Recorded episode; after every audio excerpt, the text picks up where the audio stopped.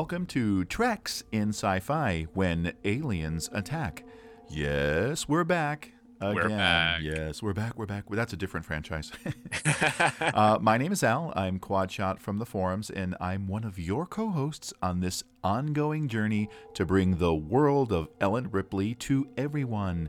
And with me, playing the role of host, is the awesome Brian. Yes, uh, in space, no one can hear you scream.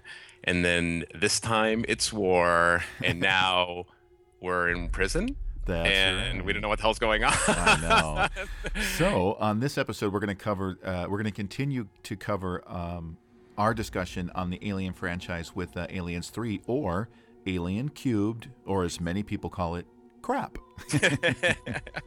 and like I said at the end of Aliens our Aliens podcast, my goal here will not to be con- to convert the the decided, but to at least make the case that potentially there was a really good movie here that just got stillborn and never got made. But hey, what are you gonna do? You know, that's a great way to put it. Stillborn, yeah. it was, yeah. yeah. You know, the, the, I think that the tagline for this one should have been "In space, no one can hear you say."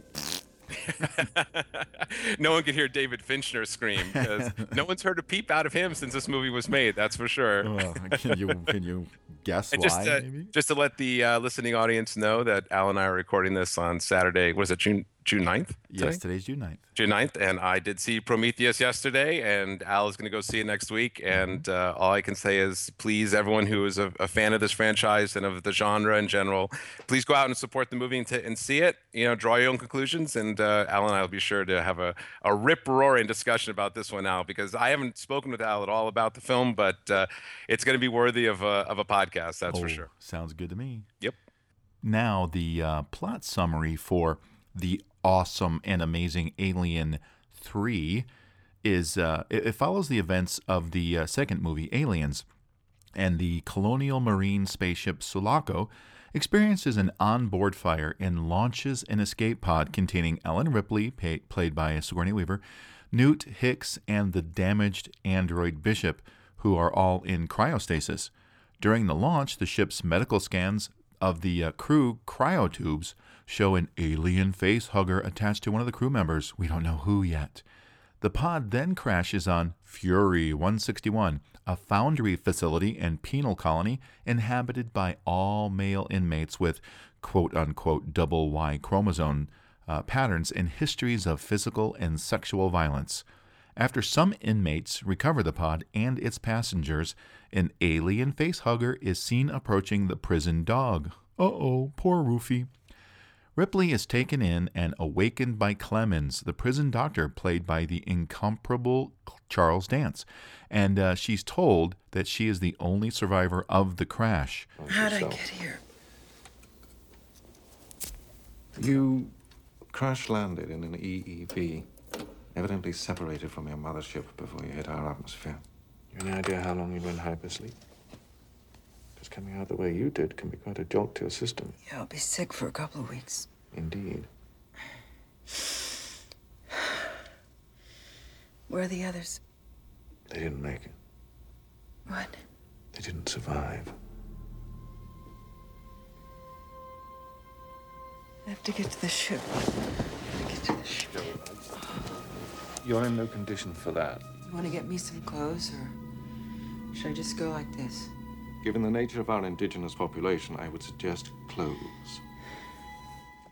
Many of the ex inmates have embraced an apocalyptic version of Christianity, and Ripley is warned by the prison warden, Harold Andrews, played by Brian Glover, that her presence among them may have extremely disruptive effects.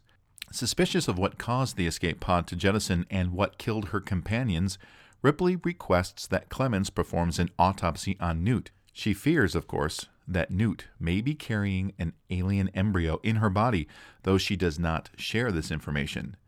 Despite the protests from the warden and his assistant Aaron, played by Ralph Brown, the autopsy is conducted.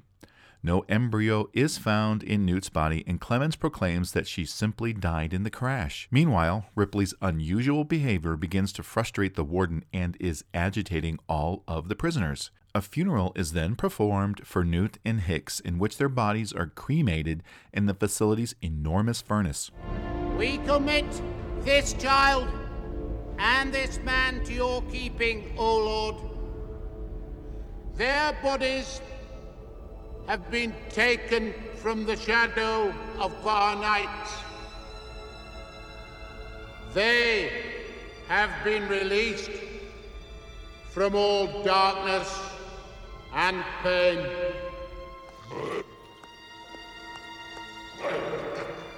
The child and the man have gone beyond our world. They are forever eternal and everlasting. Ashes to ashes, dust to dust. Why? Why are the innocent punished?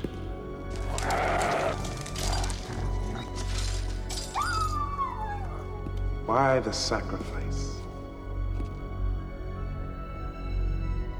Why the pain? There aren't any promises. Nothing certain. Only that some get called, some get saved.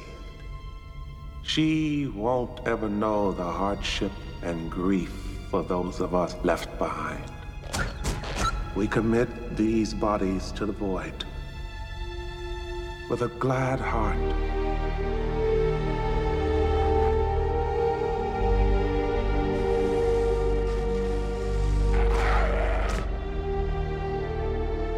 For within each seed, there is a promise of a flower.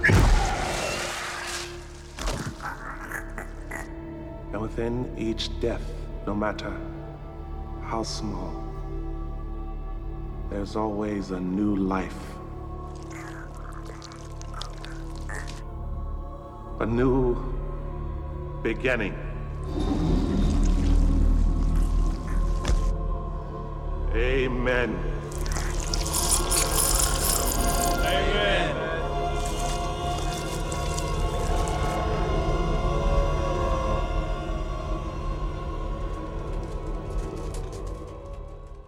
In another section of the facility, the prison dog enters convulsions and an alien bursts from its body. The alien soon begins to attack members of the colony, killing several and returning an outcast prisoner, Golic, played by Paul McGann, to his former deranged state. Ooh, ooh. To get answers, Ripley recovers and reactivates the damaged android Bishop, who confirms that there was indeed an alien on the Sulaco and it came with them to the planet in the escape pod.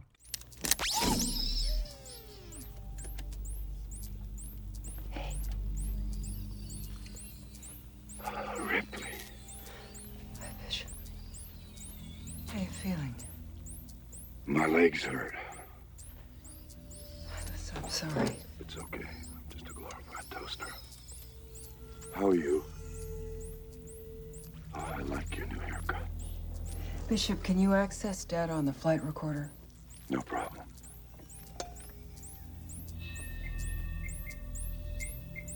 I'm home.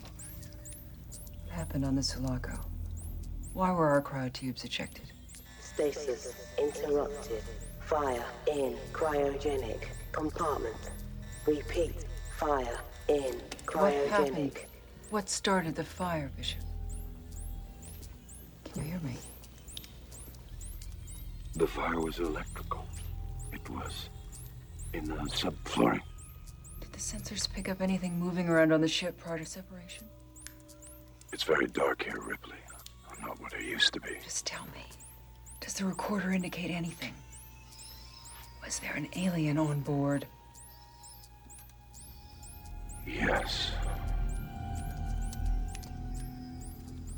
Is it on the Sulaco, or did it come with us in the EV? It was with us all the way. Does the company know? The company knows everything that happened on the ship. It all goes into the computer and gets sent back to network. And they want it. I heard. Do me a favor. Disconnect me. I could be reworked, but I'll never be top of the line again. I'd rather be nothing. You sure? Do it for me, Ripley.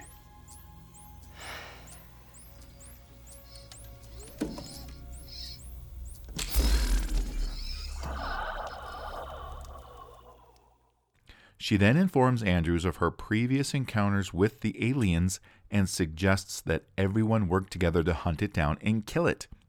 Andrews does not believe her story, of course, and explains that the facility, of course, again has no weapons. Of course. Their only hope of protection is the rescue ship being sent for Ripley by the Weyland-Yutani Corporation. Dun dun dun. Back in the prison infirmary, while talking to Ripley about the situation, Clemens is killed by the alien, but when it is about to attack Ripley, it suddenly pauses, then retreats, mysteriously sparing her life. She runs to the mess hall to warn the others, only to see the alien kill the warden. Ripley rallies the inmates and proposes they pour highly flammable toxic waste, which is stored at the facility, into the ventilation system and ignite it to flush out the creature. An explosion is caused by the creature's premature intervention, resulting in several deaths. Using the medical equipment aboard the Sulaco rescue pod, Ripley scans herself and discovers the embryo of dun dun dun, an alien queen growing inside of her. Hit enhancement.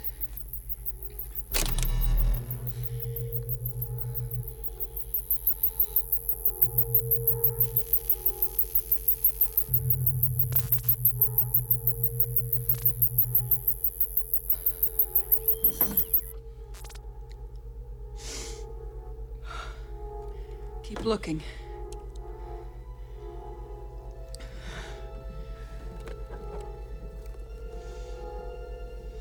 I don't know how to read this stuff. Hemorrhaging will show as a dark patch.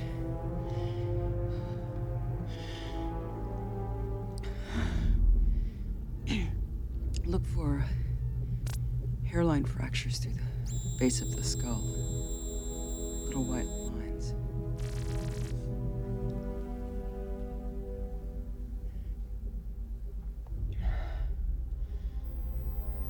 What is it? Then you've got one inside of you. It's not possible.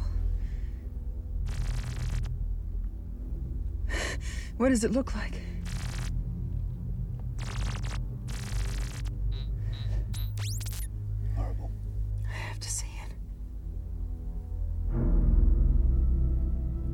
It. You don't want to look at it. Freeze it.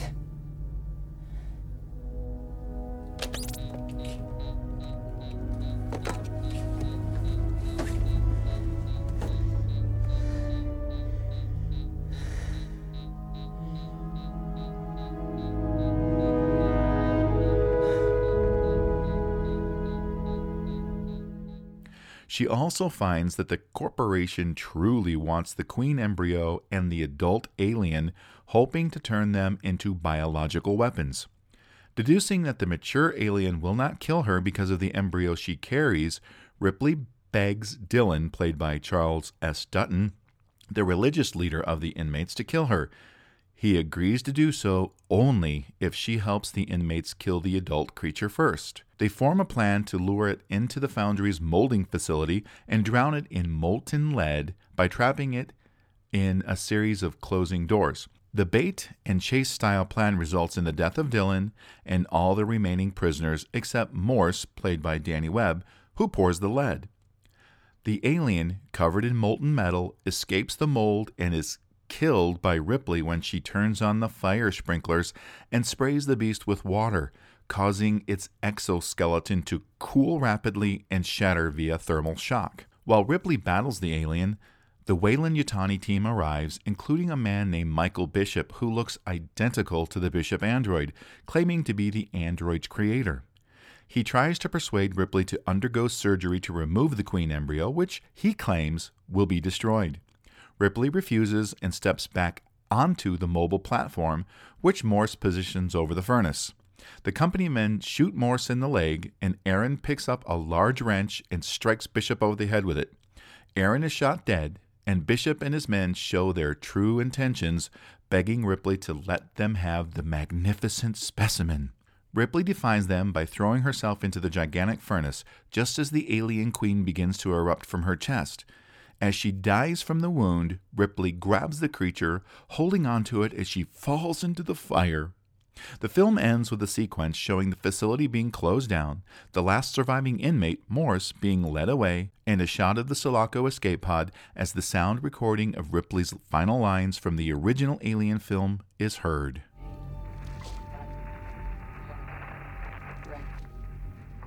Ash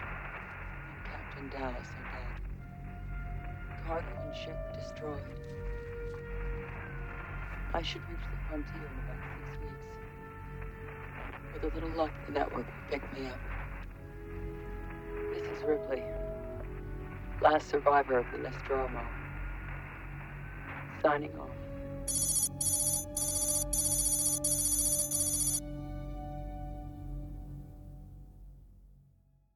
Well, the cast was uh, kind of a hodgepodge of what the you know what. On Who are these people? Who are these people? Yeah. Um, of course, reprising her role as Ellen Ripley was Sigourney Weaver. And uh, Charles S. Dutton played Dylan, the uh, religious prison leader. Now, Charles was most famous for a sitcom that he did. I think I think it was back in the '90s, uh, and I don't even remember. That's how Oh my wonderful gosh, it was. that's you know I totally forgot about that. That's the, right. Yeah. The only Mhm. thing I remember about it was that he was a, a trash collector. So that should tell you a lot about how memorable it was. Um, and uh, uh, Charles Dance, uh, who everybody should know from Yeah. uh, from uh, Game of Thrones as um, one of the evil guys there. Well, he's kind of evil. Dude, I had no, I don't, I don't, I don't watch Game of Thrones because we don't have HBO. I had no idea he was in that. Oh, And, he, you know, yeah. he, and he's terrific. I mean, he, hi- him and Dutton really are are remarkable, and it's a shame that Dance doesn't. You know, I, I thought Dance was terrific in this movie. Oh, so that's yeah. that's cool. I'm, I'm that intrigues me to see Game of Thrones even more. Oh yeah, he plays he plays the uh, Lannister, uh, the head of the Lannister family. Gotcha. Uh, but he played Jonathan Clemens, uh, a former inmate who now serves as the facility's doctor. Brian Glover played Harold Andrews, the prison warden, and Ralph Brown as Aaron, the assistant of the uh, superintendent Andrews. Now, Ralph, 85. yeah, yeah, yeah, yeah, number, yeah, eighty-five, his IQ. Um, a lot of people might remember Ralph from Wayne's World too. No, he was- yeah, he was the old pro roadie that trained them. Oh my god, that's so funny. I I haven't seen that movie in ages. I love that movie. yeah, that's a class. That deserves a, a definite uh, nod too.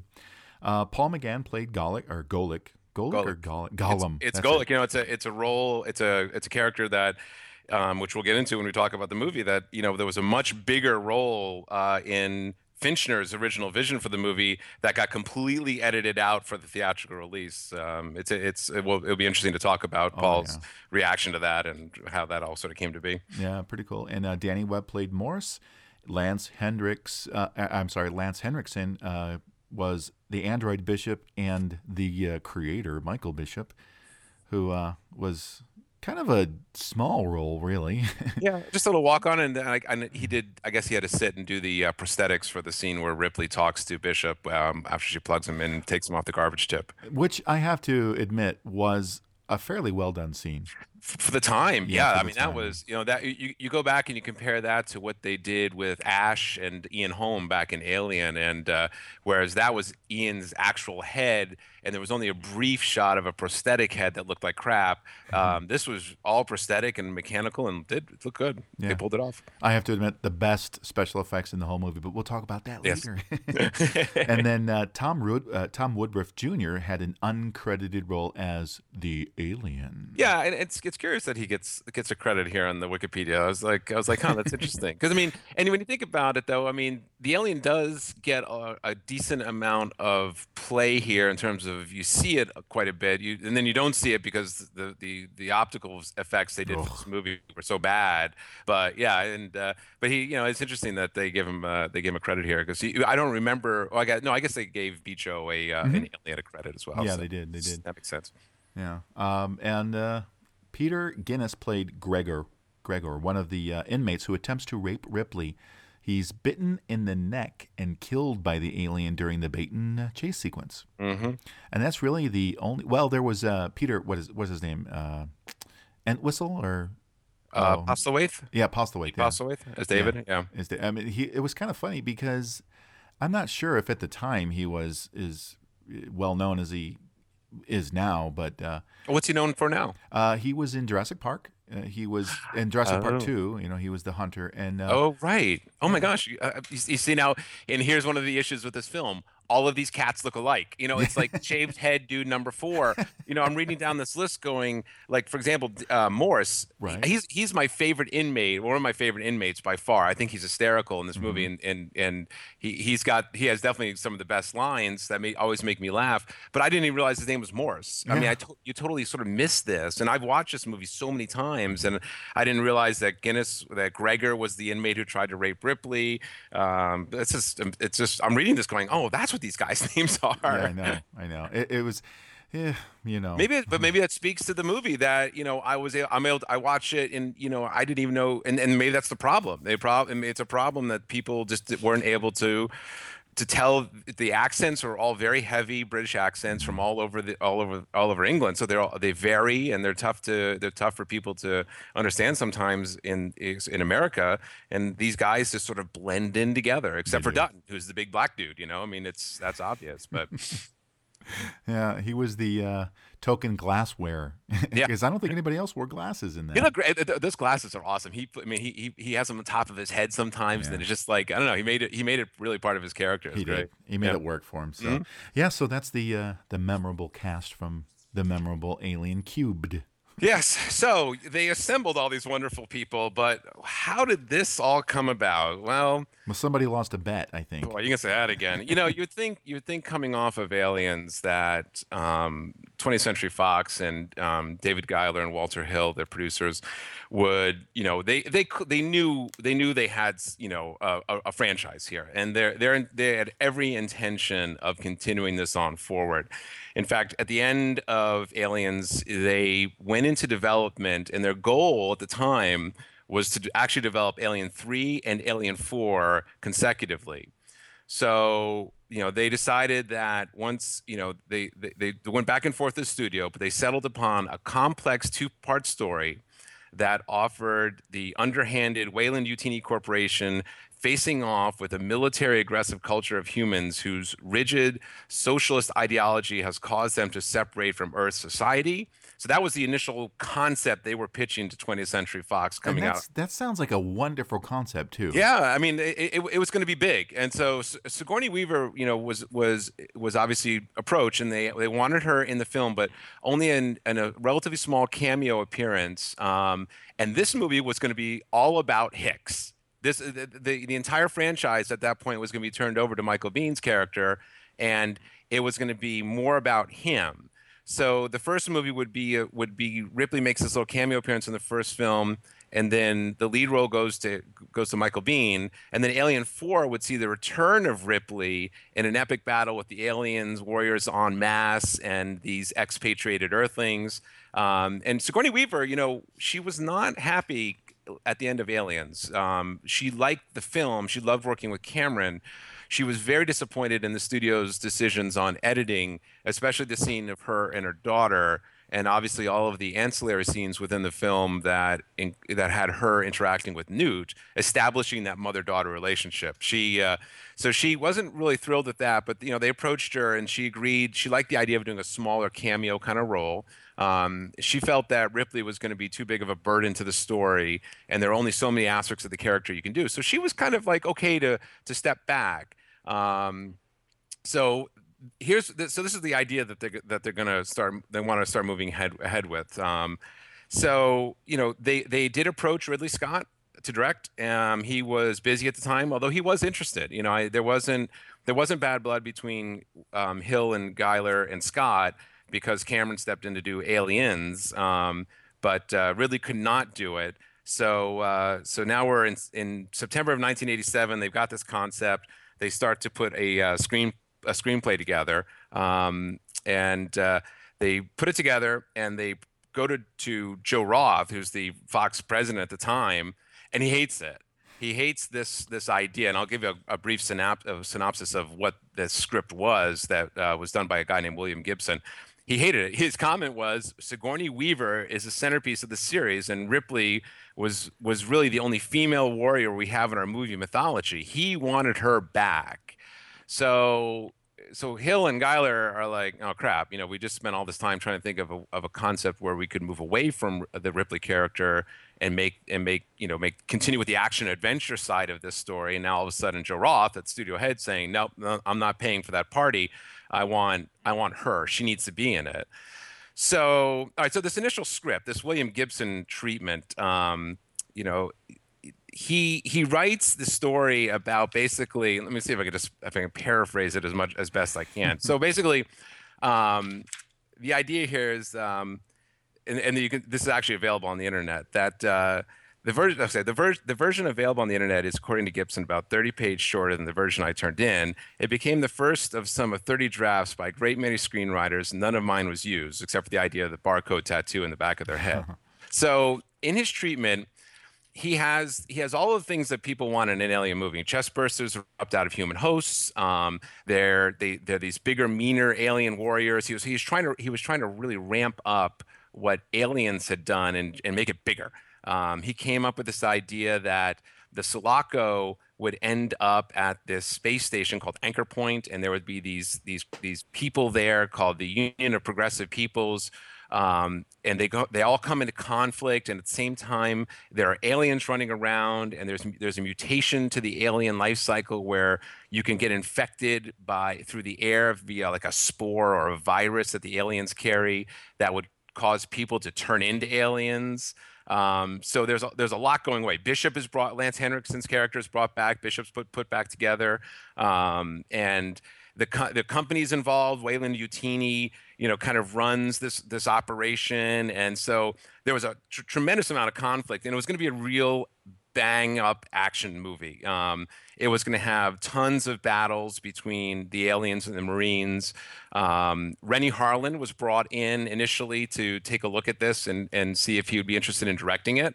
Um, and uh, I'm not quite sure what he felt about this initial initial treatment and screenplay idea, but um, he eventually did give up waiting for them to get this thing sorted out and went off and made Die Hard 2. so yeah, so there you go. All right, so you know, so at the end, so you know, they, they come up with this idea and it's big. This is going to be, you know, this is two movies. It's going to be a big deal. Um, they so they they realize that they may need to scale this down um, because now they're they're going to have to rewrite it. The, the Gibson was wasn't wasn't happy with the, the what the rewrites that were occurring to his initial premise about this movie. So anyway, another guy comes in. This guy named Eric Red. He comes in with this idea of a prison planet. So a lot of his ideas sort of become the genesis of what Alien Three is going to eventually sort of turn into. Um, he comes up with oh no, excuse me, I'm sorry. Eric Eric Red didn't come up with a prison planet. He came up with the idea of bringing aliens to Earth. He wanted the mission, the, the, everyone to come back, and the basically it was going to be a small town where aliens land and invade. It almost sounds like Alien versus Predator. Almost. No kidding. You know, the first one. So. Um, this was the, the screenplay that Renny Harlin didn't like. He, he, I think he was okay with the first one. He did not like this one, and he that's when he walked out on the project to go to Die Hard 2.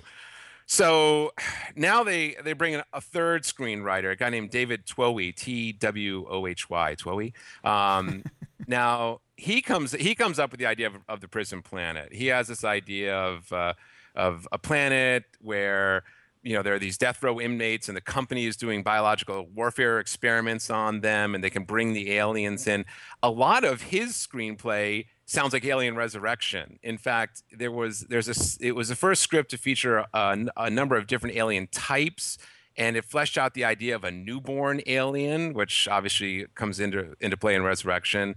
And the script had scenes where victims are sucked piecemeal through a small rupture in the hull.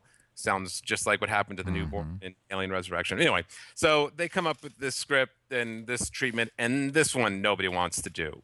So now we're, you know, we're, we're, we're moving on here, and you know, the, the, what should be the easiest thing in the world, another Alien movie, is turning into this big cluster. Nobody knows, you know, which direction they want to take this thing.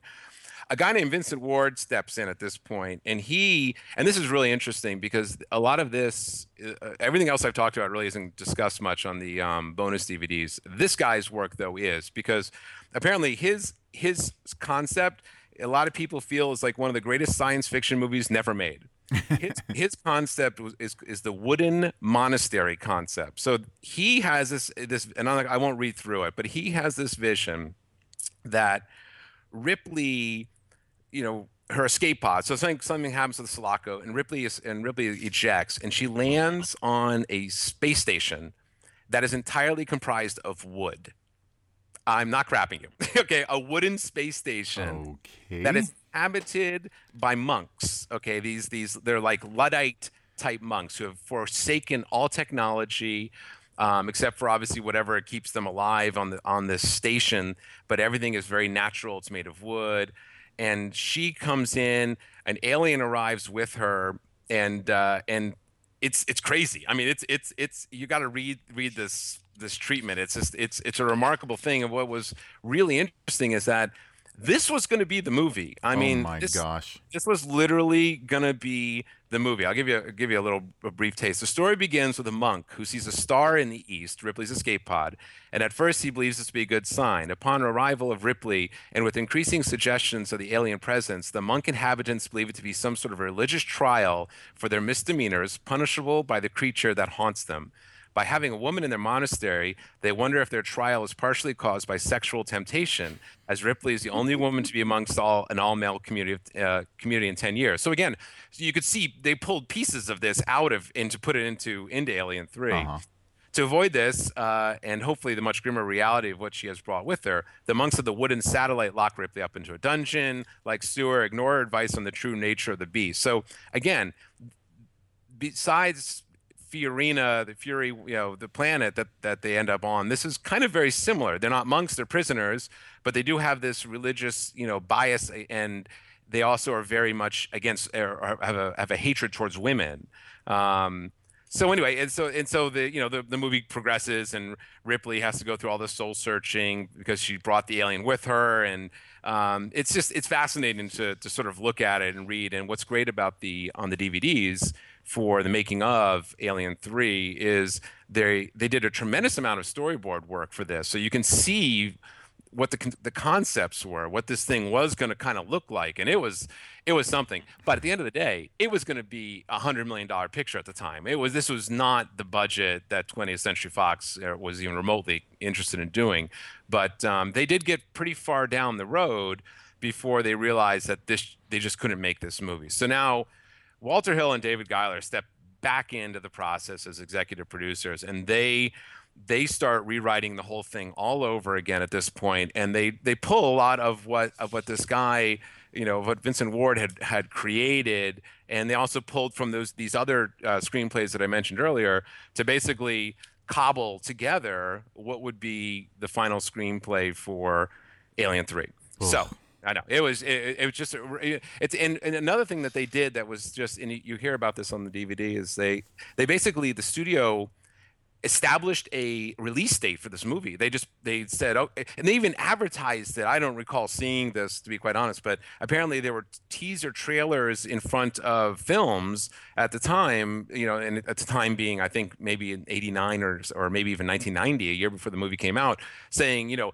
Alien 3 coming 1991. I mean, it was or you know winter 1991. They they had they were so committed to this. So really what we what we have here is is studio hubris and arrogance towards you know this this property thinking well we're just going to get this done no matter what. And then a creative team an element that was desperately trying to put together a, a good product and something that was going to be you know worthwhile making that and then uh, who were given no time and a limited budget and it was and, and no and you had no director you had no script. I mean it was just it was just bad from the beginning. This this film was just cursed from the absolute from from 1987 when Aliens closed in theaters to 1992 when this movie eventually or 91 when this movie eventually came out. It actually, yeah, they started shooting it. No, it didn't come out till 92 because they started shooting in 91 in January, and it was just a mess. So they got this script.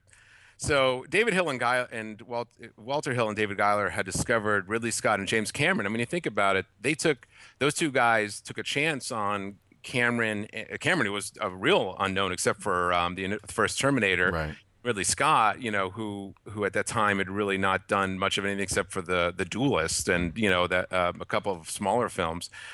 And what do they do? They come across a guy named David Fincher. Now, David Fincher at the time was basically a guy known for making commercials for Nike. I mean, literally. And Which he should have stuck to. yeah, well, he's he's gone on to make some really cool stuff. I mean, li- you know, things like um, oh, what's that movie? Um, Seven. That's um, yeah, Oh, Seven. yeah, Seven, Oh yeah. God, that movie's that movie's Yeah. disturbing. But anyway, he you know he was a well, very well regarded commercial artist, um, a director, and young guy too. I mean, I think he was all of 27 or something, and um, they go to him and you know and and, and Fincher's friends told him you're effing nuts if you if you do this because you you don't know what you're getting into taking on not only a big studio picture but a, a, a tentpole franchise picture and it's a sequel. I mean it's it, it, you would think as as a director that's probably the last thing you wanted to do. But david fincher was a fan he thought alien was probably one of the top 10 greatest films ever made Yeah, And but you know, I'm a fan of women. That doesn't mean I want to be one. Come on, he should have really thought.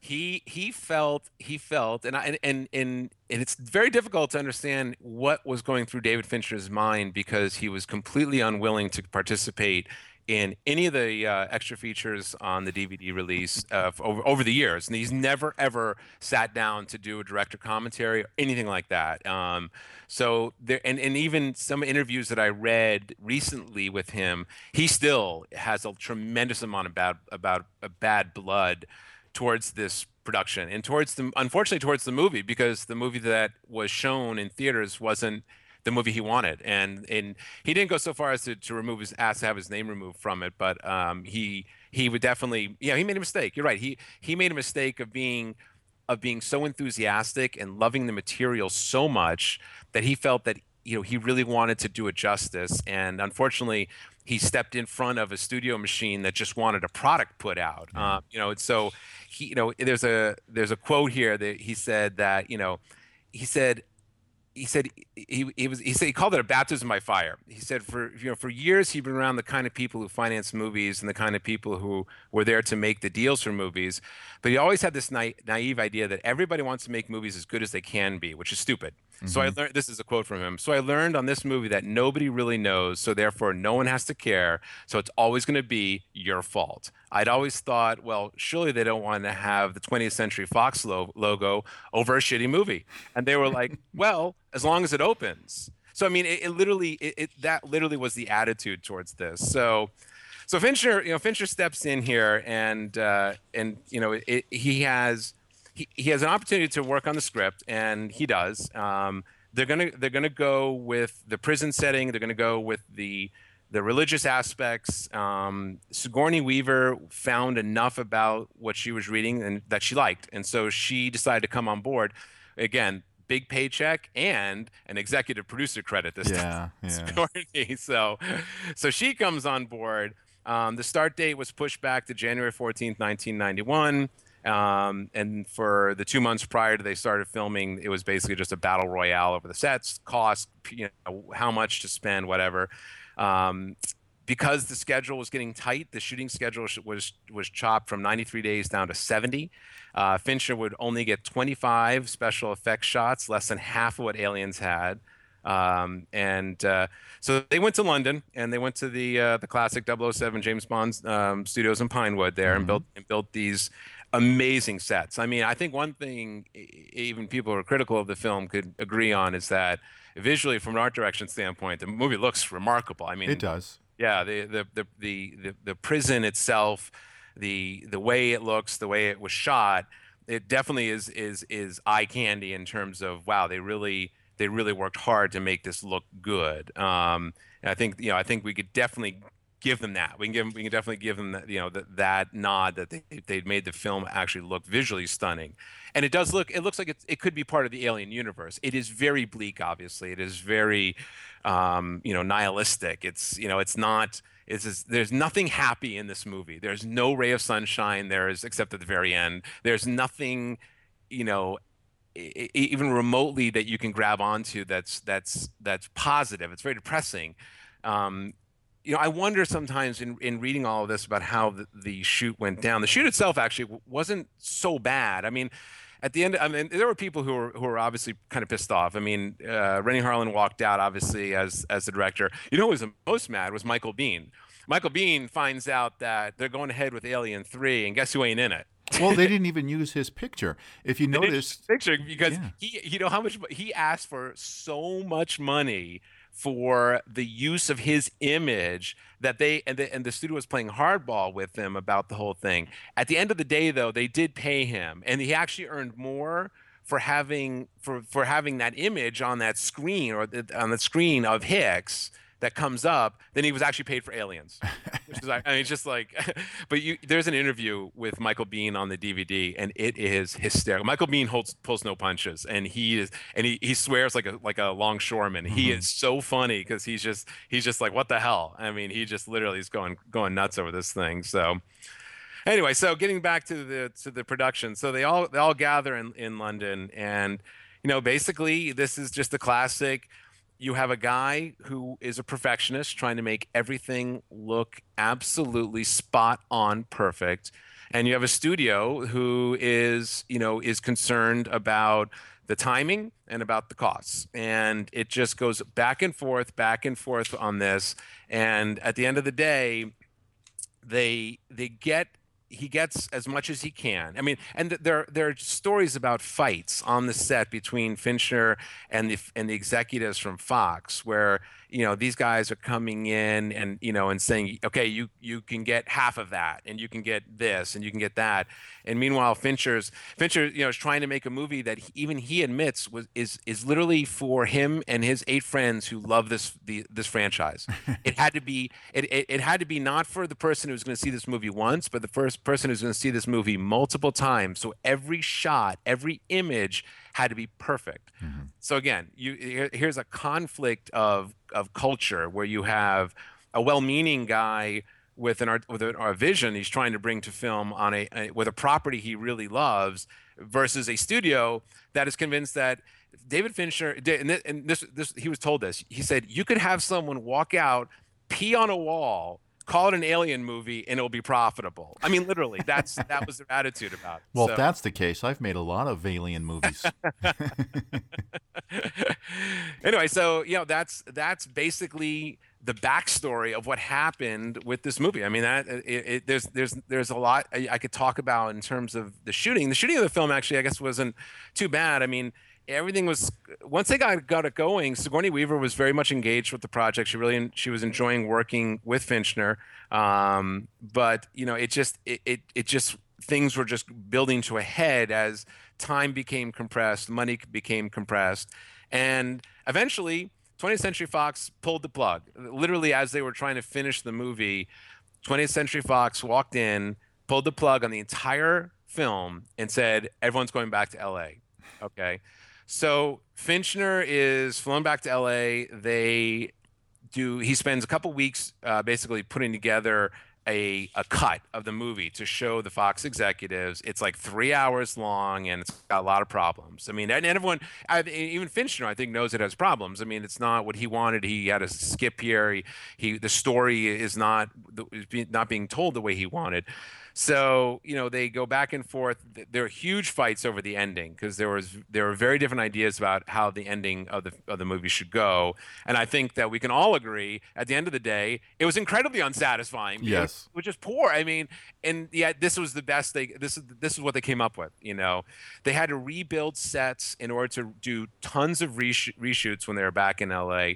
Um, so basically, this took over. You know, what was supposed to be you know a, a short shooting schedule and editing and then effects and music, whatever, turns into this multi-year project, which is why it basically took so long for you know for this movie to come out. Um, the critical reception from the film was mixed. Um, generally, it was unfavorable. Um, a number of the cast and crew associated with with the film, like I said, including Michael Biehn, James Cameron. James Cameron was irate that they killed off Newt in Hicks. I mean, he was just like, what the hell? He was like, he he he thought it was just like a slap in the face that he created this family unit between Ripley, Hicks, and Newt. Not that they were going to become a family and live happy happily ever after, but that's the that conception. that's what he put together. And then you know, and then they they totally just blow that apart. So he wasn't happy about it, and so I mean, and, and obviously from a box office standpoint, it didn't do didn't do so great. In fact, do you have the box office on? No, no, I I, I do. Um, oh, here we go. It, it grow. The film's considered a flop in North America with a Right. total of 55.4 million, although it grossed 104.3 internationally. Apparently, this movie is very big in Europe for whatever reason. Well, know. there's no accounting for taste in Europe, I guess. there's guess. a lot of Brits. I mean, the Brits like it because they they know they know a lot of these guys. In fact, um, well, they can understand what they're saying. That's why. well, you talk about we talk about like Brian Glover as Andrews the warden. He's apparently a very well known British actor. So I mean, I, oh I, yeah, I've seen him in a lot of things. See, see, again I, I i wasn't able to place him in, from anything else but anyway so that's that's kind of the the ugly tale of the production of alien 3 and it really it was it was it was grim. It was not a happy time. I mean there's some you read some of these comments and there was some there were some phone calls back and forth where where, where either walter hill or david giler um, said in, about their director Fincher, "Why would we listen to him? He's a effing shoe salesman." I mean, like th- th- this is like, oh my gosh! and I'm sure it happened. I'm sure there's plenty of conflict on plenty of movies that turn out just fine. But boy, this this definitely had was rife with problems. So Well, yeah, and, and the reason that you hear about the problems is because the film was so unsuccessful. If it was a successful film, you know, up. all that negative nobody would hear. Yeah, there, eh, you've never you've never seen so much tap dancing, finger pointing, equivocating.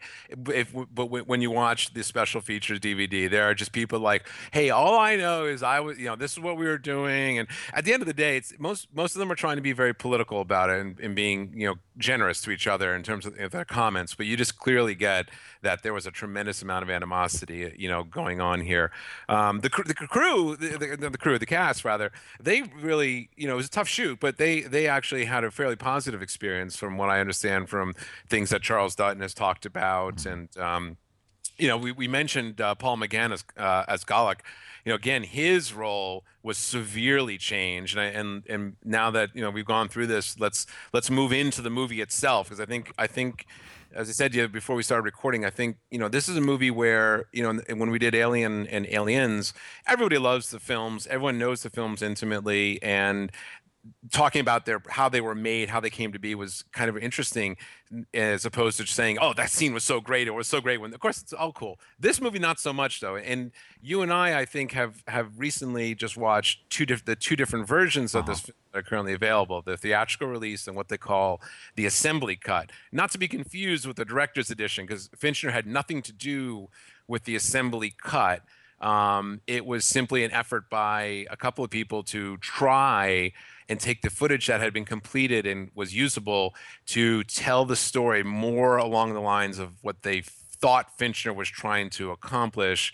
Um, and I'd be curious. I mean, it'd be interesting to talk about the differences between them as we go through the movie for a little bit here. And um, so, initially, you know, first of all, t- let me hear you. What is your reaction to this movie in general? I can sum it up. I can I can literally sum it up in one word, and that is crap. I mean, What- I was just what about it, dude? Really, what, what just what just makes you just angry watching this one? Oh my gosh, I I don't even know where to start, dude. Um, I just uh, I I didn't like it. I the story I thought was just it, it had potential, and I think that's probably where my frustration comes in, because you you could see the story, and you could see that the story just keeps trying, but Mhm. they keep blowing it Mm-hmm. everywhere. Um, there were some inconsistencies, like with with Ripley's character, uh, where she's chatting with the doctor, and then all of a sudden she starts putting the move on him, and she sleeps with him. It's like, where the heck did that come from? Yeah, And yeah. why? What purpose did that serve except for the gratuitous, uh, at least innuendo of sex Mhm. to sell the movie? Well, it And- wasn't innuendo. I mean, they had sex. I mean, well, I mean, clear. oh, I guess they did show it. Yeah. Yeah, they did. Yeah, yeah. Um, I just didn't think it was. No, I'm not a prude, but I just didn't think that that served the purpose of the plot at all. Mhm. Um, the uh, what about the what about, yeah? What about the inmates? What about that whole well, I- dynamic? I, thought it was okay. I mean, you you could see where you know a bunch of hardcore um, uh, prisoners, hardcore criminals, being you know, put away on a different planet, how they would come up with that little uh, religious society that they Yeah. have. I mean, Uh-huh. that makes sense, and I thought for the most part they worked. But you know, like we had discussed earlier, uh, all the prisoners kind of blended in together. They sounded the same, they looked the same. They didn't really have their own identities. Yeah. They didn't build up anything for us, so we weren't really, we didn't get to really know any of the characters. We didn't even really get to know Charles Dutton's character that well. Right. I mean, yeah. he's just there. Yeah. Um, and oh my gosh, the the the, the speech by Dylan um, at towards the end of the movie made no Mhm. sense to me. It made no sense. He's trying to get everybody fired up, and he, Right. nobody ever gave me nothing. Need nothing. What see, the heck? th- that's so funny because I think that I think that's awesome when he sits there and, and says, "Nobody ever give me nothing. How do you want to go out? On your feet or on your knees? I ain't much for begging." See, I love. I thought that was one of the great moments in the movie. That's so. It's so interesting that you had such a such a different reaction to that. Well, I, I liked you know the, I liked the um, the tone of the speech. I, I liked parts of it where he did say that you know how do you want to go out? You're all going to die anyway here, but do you want to go out fighting this thing or do you want to just go out on your knees and let it kill you? But I just didn't understand that nobody gave me nothing. I, I so what? what does that Yeah. have to do with killing this alien? Right. You know, Yeah, fire me yeah. up. Yeah. No, you're right. It, it's uh, well, I think I think some of these things obviously are are addressed in in the two different versions of the movies we saw. So, at the, let's talk about the beginning of the movie. In, in the version you saw, how did it's uh, remind me how how the theatrical starts with basically um they discover her life pod, right? Oh, no, it starts on the Sulaco. Right. And there's an and there's a face hugger running around, right? No, they don't. They don't actually show that. What they, They show, don't. no, they opened it up, and uh, you see this a pod that's just opened, and the pod looks ridiculous to me. I mean, Uh-huh. it, it doesn't look like the alien egg sac. It looks more like a a tulip opening. And then they did a lot of blasts clips, you know, Okay. and they did Okay. way too many of them. So basically, they show the Sulaco catching on fire, basically, right? And the okay, and then, then she gets dropped into the tube. Okay, yeah. In the in the assembly cut, there you they they show a face hugger running around. It's it's it sprays acid on on on one of these stasis tubes, uh, so you get the idea that it sneaks in somehow. And so they at least establish that there's an like someone is impregnating to here by a face hugger. Um, and then they show Ripley being dropped into the tube. So once then once down onto onto the planet, it's the, the inmates discover the pod right washed up on the beach. Um, we don't know if it's washed up in the beach. What they show is is that the pod hits the water, and then it's a cut scene. You see the inmates opening up the pod, and they're looking to um, salvage it, and then you notice, you know, all the dead people except for yeah. her. Okay. Yeah. In in in so in the assembly cut, they have this massive outdoor vista set, a scene, and they have a they have a set that they built with giant cranes and stuff. And um, Dylan, uh, Charles Dance's uh, Charles uh, Dutton's character, Dylan, uh, is uh, excuse me, Charles Dance's co- character Clemens is out walking basically, and it's windy and it's very moody. It's and it really does a great job in sort of setting the setting the tone for the film in terms of the darkness and the bleakness.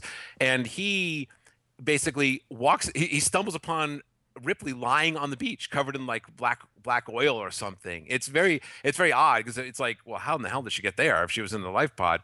But he scoops her up, and he there's a shot of him running across uh, across the surface and coming into the into the facility, and you know treating her, and then they all the inmates gather around, and they get a team of oxen to go out there and pull. I guess the life pod, which they found, they don't show that, but a team of oxen go out there and pull the life pod out, and then they and then they get inside to where you are. So there's this whole five minutes, literally, of this additional stuff going on um, on outside. That that you know, superfluous. Does it need to be there? No, but it certainly does give you a sense that this is this world it gives you an idea of this world a little bit more. It gives you a sense of the world and that you know that the discovery of ripley you know has an immediate like a lightning bolt impact upon the, the facility and the and the people and the prisoners and everything. Um, so that's interesting. So so then yeah so they get her they get her in um, and then um, i'm trying to think of there there's a, a i'm trying to remember how the uh, how our two versions differ because there's a, a list. Oh, here we go. So, because there's 30 minutes of additional f- footage in the one that I saw. So, the Okay, so let's just so we have the whole all the stuff with Ripley basically, you know, finding out what's going on, finding out that Newton um, Hicks have died. How did you what did you feel about that? What did you think about the, the the fact that they that you know we start off the movie and it it just it already sucks ass for Ripley. yeah, well, that's a good one. I mean, I can I kind of appreciated it just a little bit because it, it does kind of lend to the to the whole disparity of you know the despair uh, that Ripley always uh, has Mhm. experienced since yes, the whole Ripley thing. Ripley's pathos, yeah. right. Yeah. I mean, it's it sucked because I did like Hicks. I wasn't like totally in love with uh, Newt that much, but Uh-huh. um, She screamed a lot. yeah, she screamed a lot. she screamed way too much. But um, you know, I didn't. I, I just didn't like the way they kind of went out unceremoniously. Just you know, killed in the um, in, in the crash. Now, I did like the way you know they kind of built it up to where it was possible that that Newt died from an explosion from the. Well, see, that's the No, thing. she, that, she she drowned. Yeah, she is what- drowned, yeah, right. that's that's what that's what that's a, that's common to both cuts is that she she drowned. Right. Um, and apparently there was a very very graphic uh, autopsy scene, and I think the autopsy scene that was actually in the film is kind of disturbing. I mean, when he takes that knife and he's he, he like he cuts into her chest bone to open up her chest. I mean.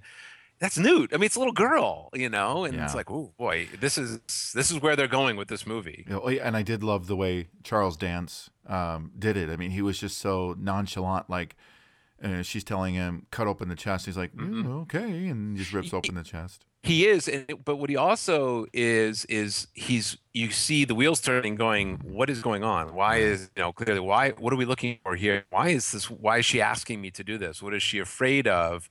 Um, and so that you know it it helps establish him as a character, obviously that we're beginning to understand is much more sophisticated than pretty much everyone else around him. You know that the inmates, and and and again in the in the assembly cut, there at some point in here there are more scenes of the inmates engaging in this religious practice. So you at least have an opportunity to understand a little bit more about them and that that you get the the religious aspects and you also get a chance to see um, Charles Dutton as Dylan being their spiritual leader, and and so you're that that doesn't that you, you're more willing to accept it, I think, watching the assembly cut because it's like you get a little more you get a little more um, um, it, it establishes it better, you know, it's uh, you get a little more exposition on that. Which is where the the normal cut just completely lacks. I mean, it, Yeah, there yeah. are so many holes in it. Like you know, they are setting him. Well, they don't actually even set Dylan up in until a ways into the movie, so you don't really know anything about him. Then he's Right. brought in the scene, and it's like you- you're supposed to accept him as this religious leader, but we've done nothing to establish his character. Yeah, and and and again, you know, the I I, he, I Charles Dutton is is I think he's phenomenal in this movie. I think he's terrific, mm-hmm. and but you're right, he gets so shortchanged in the theatrical cut that you don't get a chance to really appreciate that. I and and I think that's definitely to the to the film's detriment. We're just kind of like, well, you know, you know, you don't you don't you don't get that sort of connection with him as being a spiritual leader. And what I love, oh, I, I love the scene in when Ripley comes into the dining room for the first time, and she's brave enough to sit down, and she, and you know, he just looking at her, shaking his head. And you know she's like, "Thank you for what you said at, at the funeral." Remember he talked because oh, and, and that's in the assembly. That's extended. He much longer speech um, when he when the at the funeral of Newt and Hicks, and she she thanks him, and he's like, "Lady, you don't want to know me. You know, I'm a murderer and rapist of women." Say thanks for what you said at the My friends would have appreciated. Yeah, well, you don't want to know me, lady. I'm a murderer and rapist of women. Really? Well, I guess I must make you nervous. um, and you know, and and he's she's like, well, you know, she appreciates appreciates that that he tolerates her, and he's you know, I tolerate even the intolerable. So I mean, it's not even like he likes her. He doesn't like her. You know, you, you kind of want though. It's Ripley. Everyone's gonna, you know, Ripley's the best, and no, he he wants nothing to do with her, and that's the way it should be. You know, and the looks that Ripley gets from the other inmates. I mean, the it's this leering and it's creepy as hell, man. I mean, you, you just get the vibe that she is in a bad, bad place. Yeah, yeah. You know. Another okay, so now here's another big difference between the two films is our chest burster, the Oh. arrival of the alien. So, in your version, what did you see? Well, the dog. The oh my gosh, I felt so bad for the dog. Well, I know. f- and I thought that scene sucked horribly. Um, well, because they brutalized the dog, but it just was so poorly done. You see the Mhm. dog laying, you know, on the ground and he's jerking, but you can you can freaking tell Yeah. that the dog is laying there and somebody's shaking the dog. There's Yeah. absolutely no way that you cannot tell that. Yeah. And, Yeah. and then the um, the little alien bursts out of the dog's chest and runs on all fours. And I But thought, is it? But but it's actually is it little? It's kind of a big alien little baby. Well, I mean, it's Yeah, yeah, it's bigger than the normal. Um, exactly. They called it the Bambi burster, and the idea, the, I swear to God, the idea was that they were going to, you know, every alien movie from the first one, they've tried to improve the, or well, what they consider improving. I, I actually don't, but do they they go they went from that initial little little slug that Ridley Scott used to remember the one in Aliens. We had one chest burster scene in Aliens, and that guy had he had he had hands and arms, you know, and he's like and he's bigger and he's more developed and he looks more like the a, a traditional alien. Well, this thing pops out of the dog. And it's it, and it's up on all fours like like Bambi, like you know it's shaking a little bit and then it takes off. But you get the impression it's kind of it's it's bigger. Yeah. It almost looks as big as the dog, you know. Well, the reason it looks almost as big as the dog is because initially it wasn't going to be the dog. The dog was was was filmed after. Initially, it was one of the ox, the Oh, yeah. giant, ginormous ox that gets impregnated by the facehugger. But the, we never see it. It's never you never see a facehugger jump on an ox face, but you don't see that with the dog. But with the dog, you do get the dog's um, handler notice that the dog has scars on his face. Like you get the idea that the dog had a face hugger on it. I guess is what they were what they imply. With the ox, there's a there's this whole scene of two of the inmates, and again, I'm because they just all look alike. I can't remember which ones it was, but they come in with with one that they think is dead. And they literally bring it into a slaughterhouse room. I mean, I mean, talk about making this movie even more bleak and depressing. Mm-hmm. I mean, there's lice everywhere, and it's like dirty and nasty. And they they hang this ox up by its feet in the slaughterhouse, and they're going to cut it up for dinner at some point. But they walk out, and sure enough, out of this ox in a scene that really visually isn't even much better than the dog. I mean, but out spills. I mean, literally, it's not. It doesn't burst. It like rips open the the ox rips open. This thing just spills out onto the floor, and and then the footage you saw that of it getting up and running is the same. So that was how it was originally filmed. Um, but then the the producers wanted didn't didn't like it, and they wanted the dog. And you know why they wanted the dog? Because people like dogs. Yes, they used the they used the Rottweiler, so it's a kind of a mean, angry dog. Is the is the you know the the, the misperception of the of, of Rottweilers? But you know that's why they felt that would generate more sympathy within the audience. But instead, all it ended up doing was looking lame. It did. It looked so stupid. I mean, you just wanted to. I wanted to shut it off. Yeah. like, all right. oh, So, uh, so now the alien's here. Thank God. All right. So, I Mm-hmm. mean, in this movie, you know, it, the alien does show up, you know, relatively in an economical, speedy kind of way. I mean, we didn't have to wait too long for him to show up. So then you get the the scene with the guy in the um, air shaft as he's cleaning the air shaft, and uh, he stumbles upon the alien lying over on the side there, and it, and it spits acid, I guess, at him. Did you did you did you catch that? That that's what happened there. No, in the in the theatrical version, it's in uh, in a small shaft. Yeah. And the guy looks down in there. Well, it's it's the same between the two films. yeah, yeah. Yep. So, uh, I thought. Did you know? But was did you know? Did you realize what happened? No, not really. Okay, yeah, that's that's what they apparently the alien was able to spit acid at the guy. That's why when when they come back and it and and examine the place where the accident happened, Clemens notices the burn um, on the metal. You remember he, he's Yeah. standing there and he looks down. He's like, and he puts his hand on it. and he's like, not sure why, but he then confronts Ripley. and says that when she says what happened, and he said an inmate was killed, but I found something interesting next next to the, where it happened. There was a burn similar to what was on Newt's cryotube, and and again on the in my cut. There was a shot of that where Dance noticed the burn on her cryotube. So yeah, they didn't they didn't really show that in, in Okay. the theatrical. Okay, so anyway, that was that was one of those. those so he, so th- that's now the alien is is is out and about.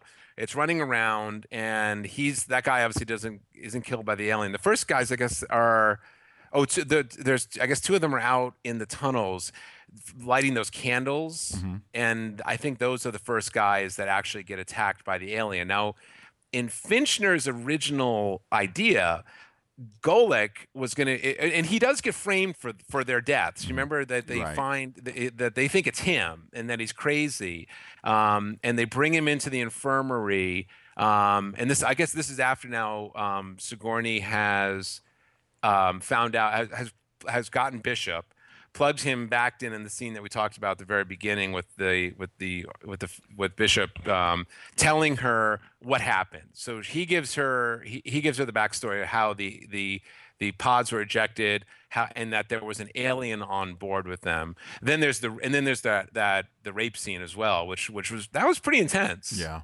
You know, and that guy, they bend her over and he's putting on those glasses and he's like, ah, I was like, whoa, man, holy cow. I mean, that was, I thought that was very, and then when, when, Dunn, when Dunn comes in with that pipe and starts laying into the brothers, I thought that was, I thought that was really, I not a great scene, but just a very impactful scene. I, I was really like, whoa, man, they're, they're really going for it here.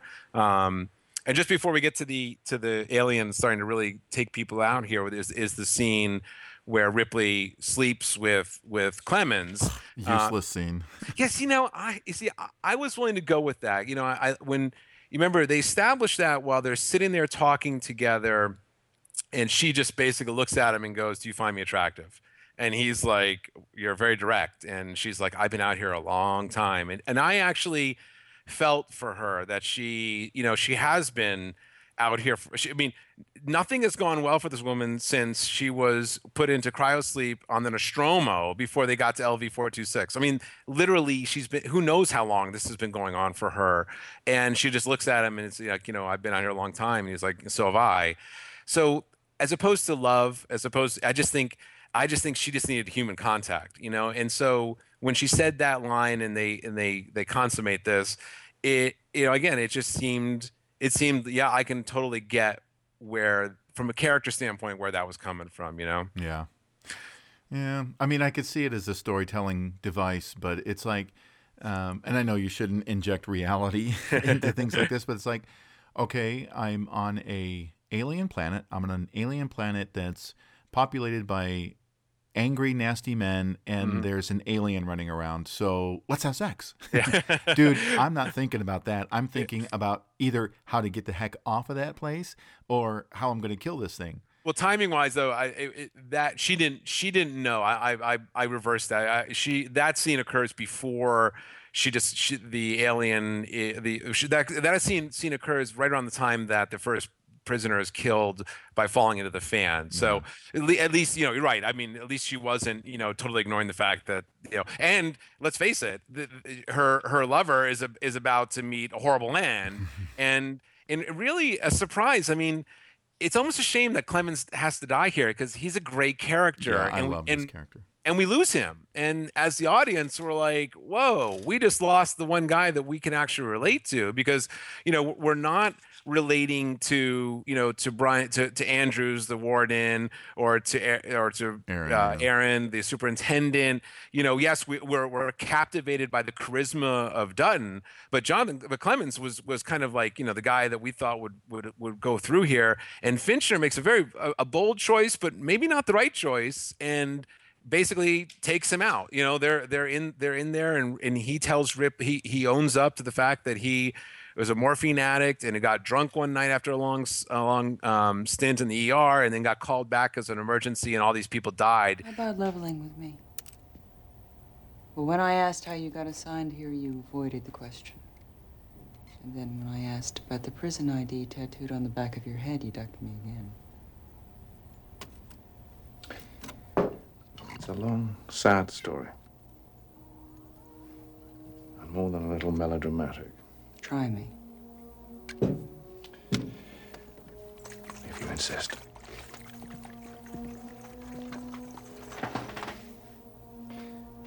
After my student years, despite the fact that I had become secretly addicted to morphine, I was considered to be most promising, a man with a future. And during my first residency, I did a 36 hour stretch on an ER. So I went out and I got more than a little drunk.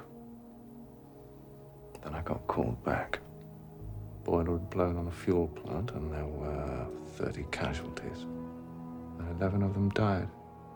Not as a result of the accident, but because I prescribed the wrong dosage of painkiller.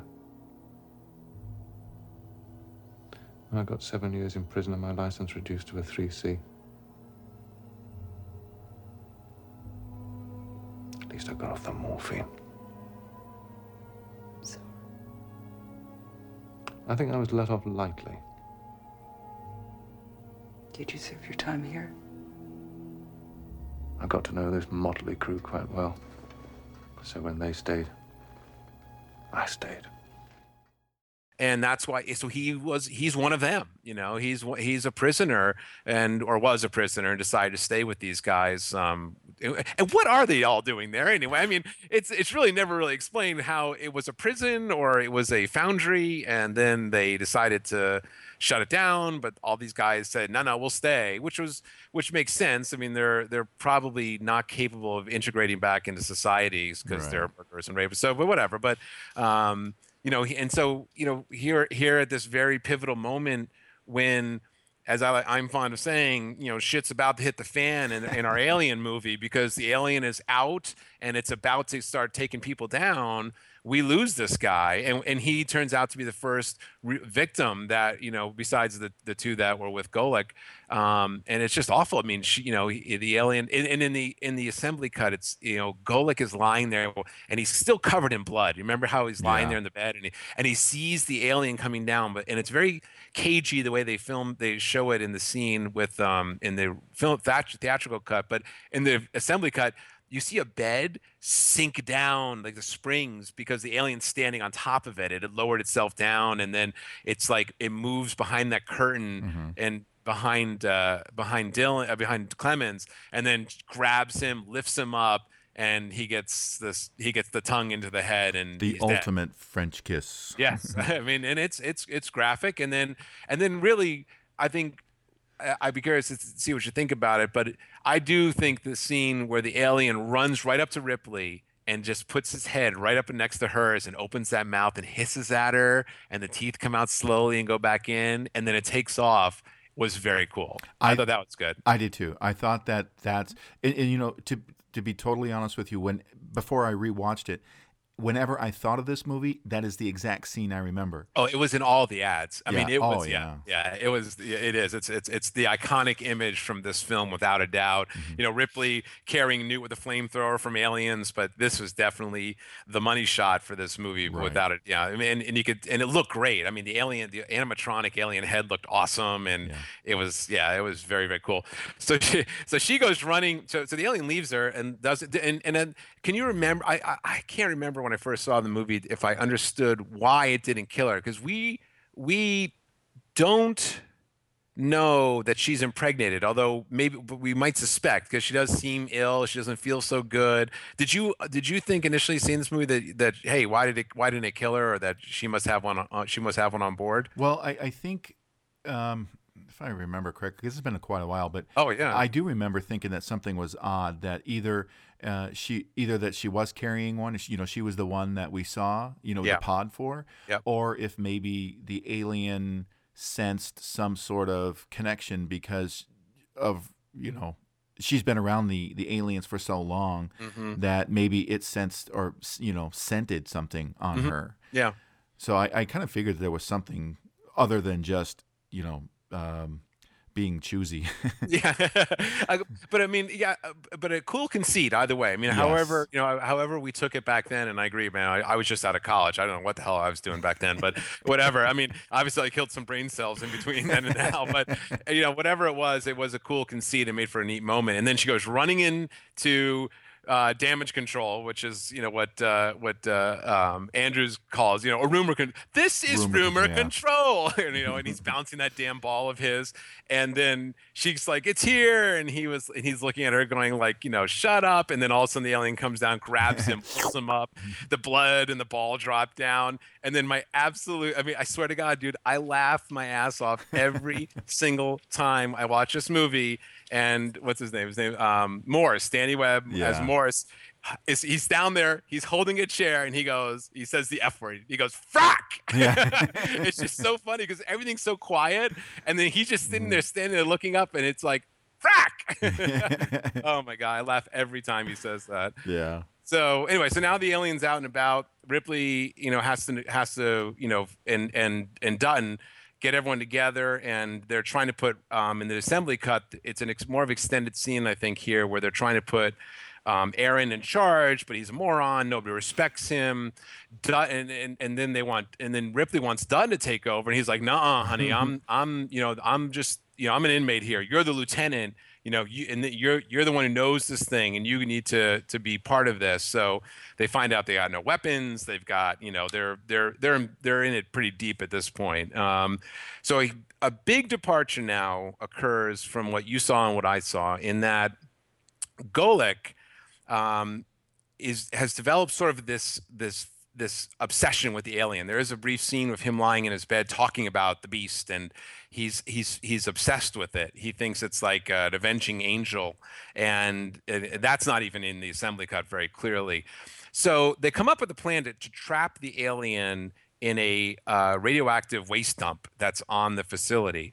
So they have an initial scene where and it happens all very quickly in the assembly cut. It's not the it, it, the, the scene where they're all setting up that that fire and everything to to force it that that that's all part of it but you know they're they're trying to to drive it into into this into this thing. So but it, whereas in the mo- one you saw it's very unclear what are they trying to accomplish here? They're they're they're they're putting all this stuff on the floor that's going to catch light and um, and then one of them drops the light, the igniter and it goes off too early. Um, but in the assembly cut, they actually catch it. So the, the alien the, the, the the the alien pops out to escape the flames, and it there's one of the inmates is standing by the, the this door of this this this storage facility that I can't get out of, and it, he he yells at it, "Come on, come on, come on!" And the alien chases him. They go, it goes in. They close the door. The alien's trapped and so it's like, well, they they got him. So what happens is uh, they go, they think it's okay now, and then the company is coming, and Ripley and Aaron have a scene in the superintendent's office where they realize that you know, wow, why is the company, you know, they're really rushing to get here, and it's this is clearly a big priority for them, and Ripley begins to realize that the company not only wants the alien, but they want her because now she has figured out that she is impregnated with an alien. So now we cut back to this storage facility, and guess who shows up? But Golic. Golic walks down there, and there's one of, one of the other inmates is standing there by the door. Golic cuts his throat and opens the door and lets the alien out. Yeah, see, that's not, that's not in the. No, I mean it's just, it's this whole it's a whole another you know it's a whole and this is why the Golek character was so much more was supposed to be a much bigger part of it, and I'm, I'm sure there's plenty of th- things that weren't seen. So anyway, the so Golic goes and lets the alien out, and now we move into Act Three, which is going to be Dillon uh, Dillon's plan. Um, Dillon and Ripley come up with the plan of forcing it into the foundry and ju- and dumping all the lead on it. So so you know so so then the films kind of blend in together and now we're sort of all on the same page that's the real major thing is that they had this whole part where the alien does get captured so anyway they they get to the now so what did you think about the scenes uh, the, the the the chase through the tunnels to get the alien to go into the the piston thing I, I thought the chase was it was okay. Um, kind of went on a little longer than I think it should have. Mhm. But too many uh, guys down corridors Yeah, too many guys down corridors, and um, It could have been done a little cleaner, I think. And oh my gosh, dude, this is where the special effects just really, really. They ran out. He they gave him no money. Oh. You're right. They looked terrible. It looked absolutely horrible, and it looked to me like there was different aliens. I mean, because we see the alien close up. That's obviously got the actor in it, and it looks big. Yep. And it looks, you know, menacing. And then we see the one running around in the tunnels. It looked like some kind of freaking, I don't know, ant or Yeah. something. Yeah, it no, just it- looks stupid. yeah. It, it- you, they clearly. Oh, sorry. Oh, that's fine. Guys, hey. FedEx FedEx is showing There's up. there's no burster coming out of your dog, is there? Hey, you guys, knock it off. I'm trying to record here. No, you're right. It, it, it, it, it's clearly the fact that you know the hey Chip enough. Sorry, No, it's it's- clearly it's clearly the fact that you know that the optical effects guys were, had were working on a shoestring, and it just there.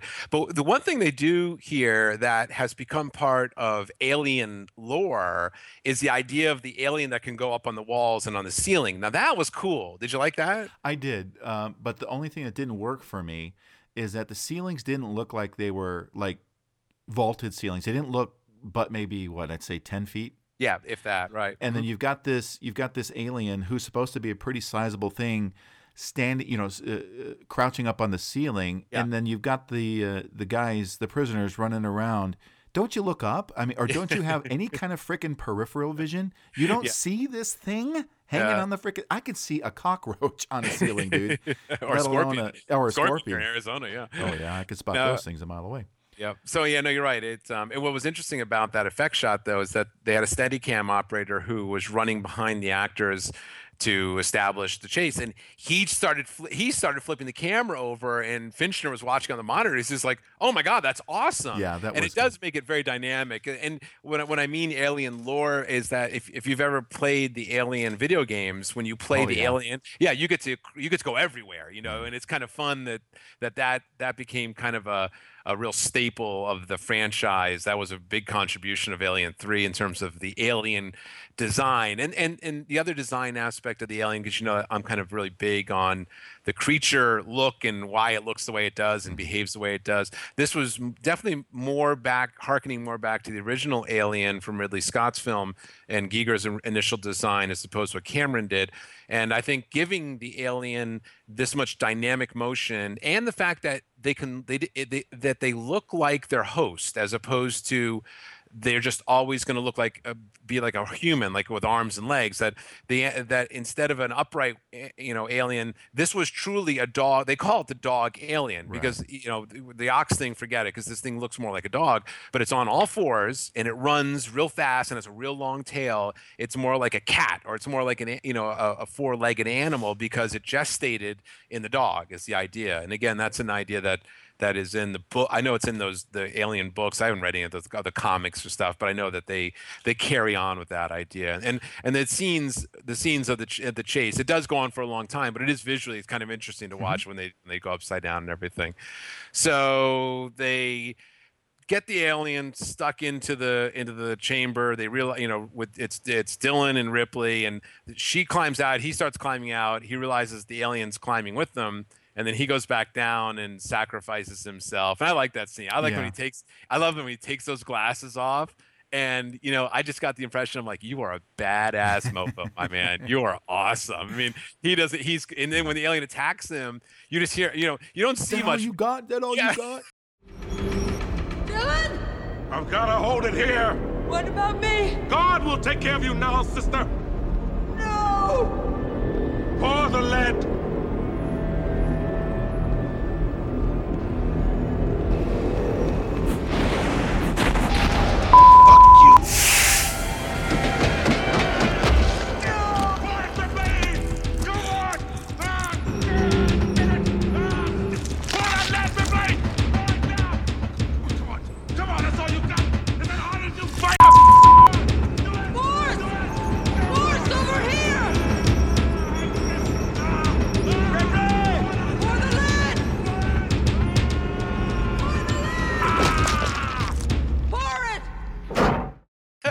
Yelling at it, he's cursing at it, he's slugging at it. He's basically that's basically what Yaphet Kotto wanted to do back in the original Alien movie, but Ridley Scott wouldn't let him. So could you imagine Yaphet's watching this going, son of Yeah, a, that was my idea.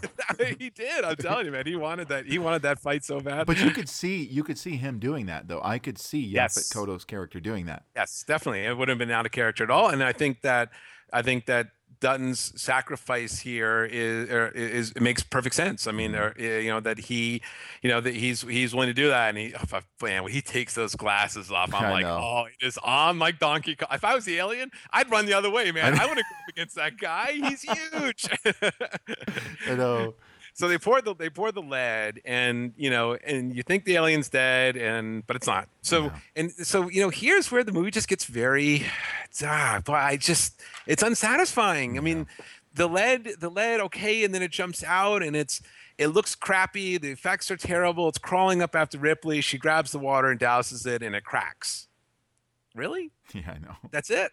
kind of anticlimactic, you know. Yeah, and then to, to add insult to injury, the Weyland Yutani, you know, knuckleheads come marching on in, and uh, they, I mean, and they look like they look like a bunch of rejects from Blade Runner. I mean, there's it's, it's like it's a bunch of Asian Jew, dudes with like these mirrored glasses, and like you know, and then you get the bishop character, the actual bishop guy, who you know comes in and uh, tries to convince Ripley to let them keep the alien um, the specimen. They'll remove it, and, you know, and she doesn't buy it, and so you know she goes out on that platform and uh, with. Uh, with oh and, well actually we, we did have another sacrifice but uh, you know Aaron's death kind of you know he hits he hits he hits Bishop with a pipe right? And then then they shoot him. And it's kind of like oh it's too bad because you know he just wanted to go home to his wife and kids. And you know it's like oh that kind of sucked.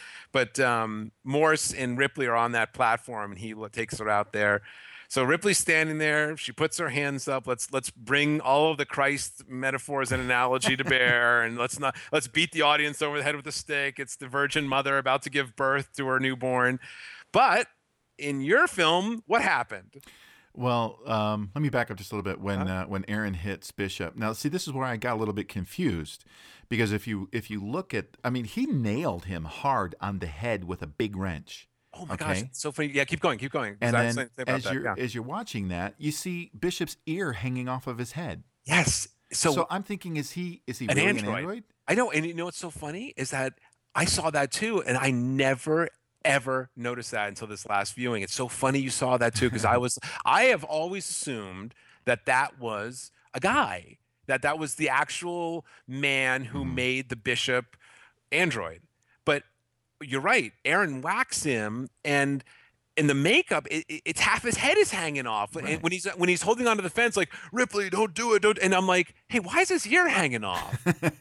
you know what? Uh, and, and obviously, that must have been something that Fincher was trying to bring into the story that just never made it. You know, And this is again, this is the story that this is the story of this movie. Are things like that that even after so many viewings that you and I see it and like, well, what was that all about? And it's just again a vision completely unfulfilled and ultimately, you know, maybe a little uns- very unsatisfying. But uh, so anyway, we get to the very end. Yeah. Ripley falls back, and in your version, Um, as she's falling back, the, the, the alien queen bursts out and she gives him a big old hug, and they fall into the into the uh, hot molten lead. yeah, in in in, in, in yet another colossally bad optical effect. Oh, oh my gosh! Yeah, I And- mean, I didn't even. ugh. In the assembly cut, no chest burster. Really? Nothing. Yeah, nothing at all. And I, I just, I, I, I think that's the way Fincher wanted it to end. I think. I mean, or, or at least these people seem to think so. That you know, I mean, how do we, how do we feel about the chest? Like the the chest burster comes out of Ripley. It's the queen, but and she, you're right. She and she holds it, and it's almost. It's almost lovingly, you know. I mean, she she literally is hugging it to her chest, and because it's her baby, you know. And so we're, we're we're going off into a, all these different you know ideas and concepts here with with with how they're trying to end this movie. Did it seem like they were just trying too hard at that point? I think so. I, Yeah. I really do. Yeah. Um, and to be honest with you, I don't know if I would have liked it any better with the assembly cut. Nope. Um, I, I found it very like, oh, okay. Yeah, I mean, it was, you're right. It, it didn't it didn't work either. I, I and I I wish. And again, the, the, ending of this movie was such a huge point of contention, and they it seems like everybody got it wrong. Mm-hmm. Everybody got, and no one knew where to go with with this ending, you know, and nobody knew how to how to make how to bring this story into some sort of coherent, you know, ending. So what, we, what what we're left with is, like I said, in my mind, is very a very much an unrealized vision of what this what the, was happening here, but moments uh, moments that are perfect for the genre and for the franchise. There there are moments that I think the mo- the, the film has a decent amount of tension. I think it I think it has a look that is again very very nihilistic, very you know very just dystopian, very tough, very tough to watch. You know, you just you're you're you- you're you're repelled by everything, but it's very beautifully done, and and and it's you could see the care that went into that, and you see you see some very small moments like the moments between Clemens and Ripley, um, even if they fall flat, like like the scene where he, where they where she propositions him, or the or but I found the scene where he talks about how why he's a prisoner to Yeah. be very compelling. You know, I was loved really- that scene. uh huh. Um, and then, and then the scene, a scene we didn't talk about that's in both cuts is the scene where Ripley wants um, Dutton to kill her. You know, she she puts her hands up on it, and he swings that axe and hits the bars above her head, and he goes, "Not yet." And then she says to him, "Well, w- once we kill, once we kill the alien, will you do it?" And he was like, "He's like, you bet."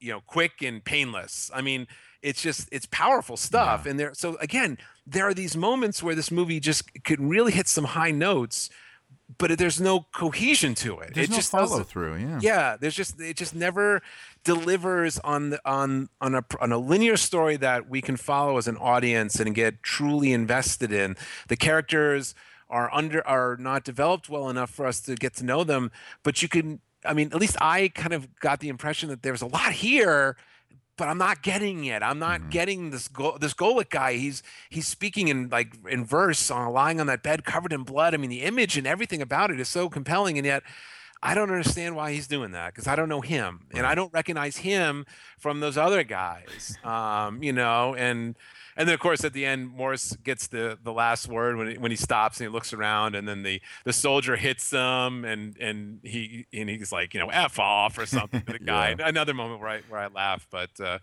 yeah, and that's it. That is Alien Three. That is it. You know, there was there was a few th- questions that I had. You know, maybe Huh? you can help me. Um, when uh, Ripley wants the autopsy done, Yep. you can understand why, but why didn't she ask for just a, a scan? Why was it necessary for him to rip open that kid's body? Right. Why couldn't they scan? Now I understand. You know, they didn't have the technology on board the or, or at the facility. But Mhm. then, you know, we could have established two things right there. We could have established they don't have the technology, and then she could have taken Newt, you know, the body to the pod, Right. like she did, like, scanning her body. So we could have already set up, you know, the fact that there is a scanner on board that pod, so that when she went to use it, we already knew about it. We were f- familiar with it. Yep, you're absolutely right. And what's what's so funny that you you mentioned that is that I I don't rem- I've I've read so much about this movie over the past like two weeks that it's like all blurring together. But there was there was a point in one of the screenplays, drafts, scripts. Not, I don't think it was shot, but that Ripley did take Newt into the Sulaco's um, escape EEV or whatever and and scan her and that's how she knew but apparently they changed it to this autopsy scene and they like I said earlier they spent a lot of, of money and time to make an incredibly graphic autopsy scene that that was cut so I guess fin and that's Fincher. So Fincher clearly he wanted he wanted Ripley to have to to have to basically savage her found daughter's body. I mean, it's yeah. it, it, it's twisted stuff, man. It's not it, you know she's she feels like this is the only way, and so I guess we have to accept that there was no better technology that which we know they have because Ripley then goes scans herself later and finds out that she's carrying the queen with Aaron. But uh, yeah, you're right. That was uh, that's it, it. It's it is a it, it was intentional. I guess is what I'm saying. You're you're you're right.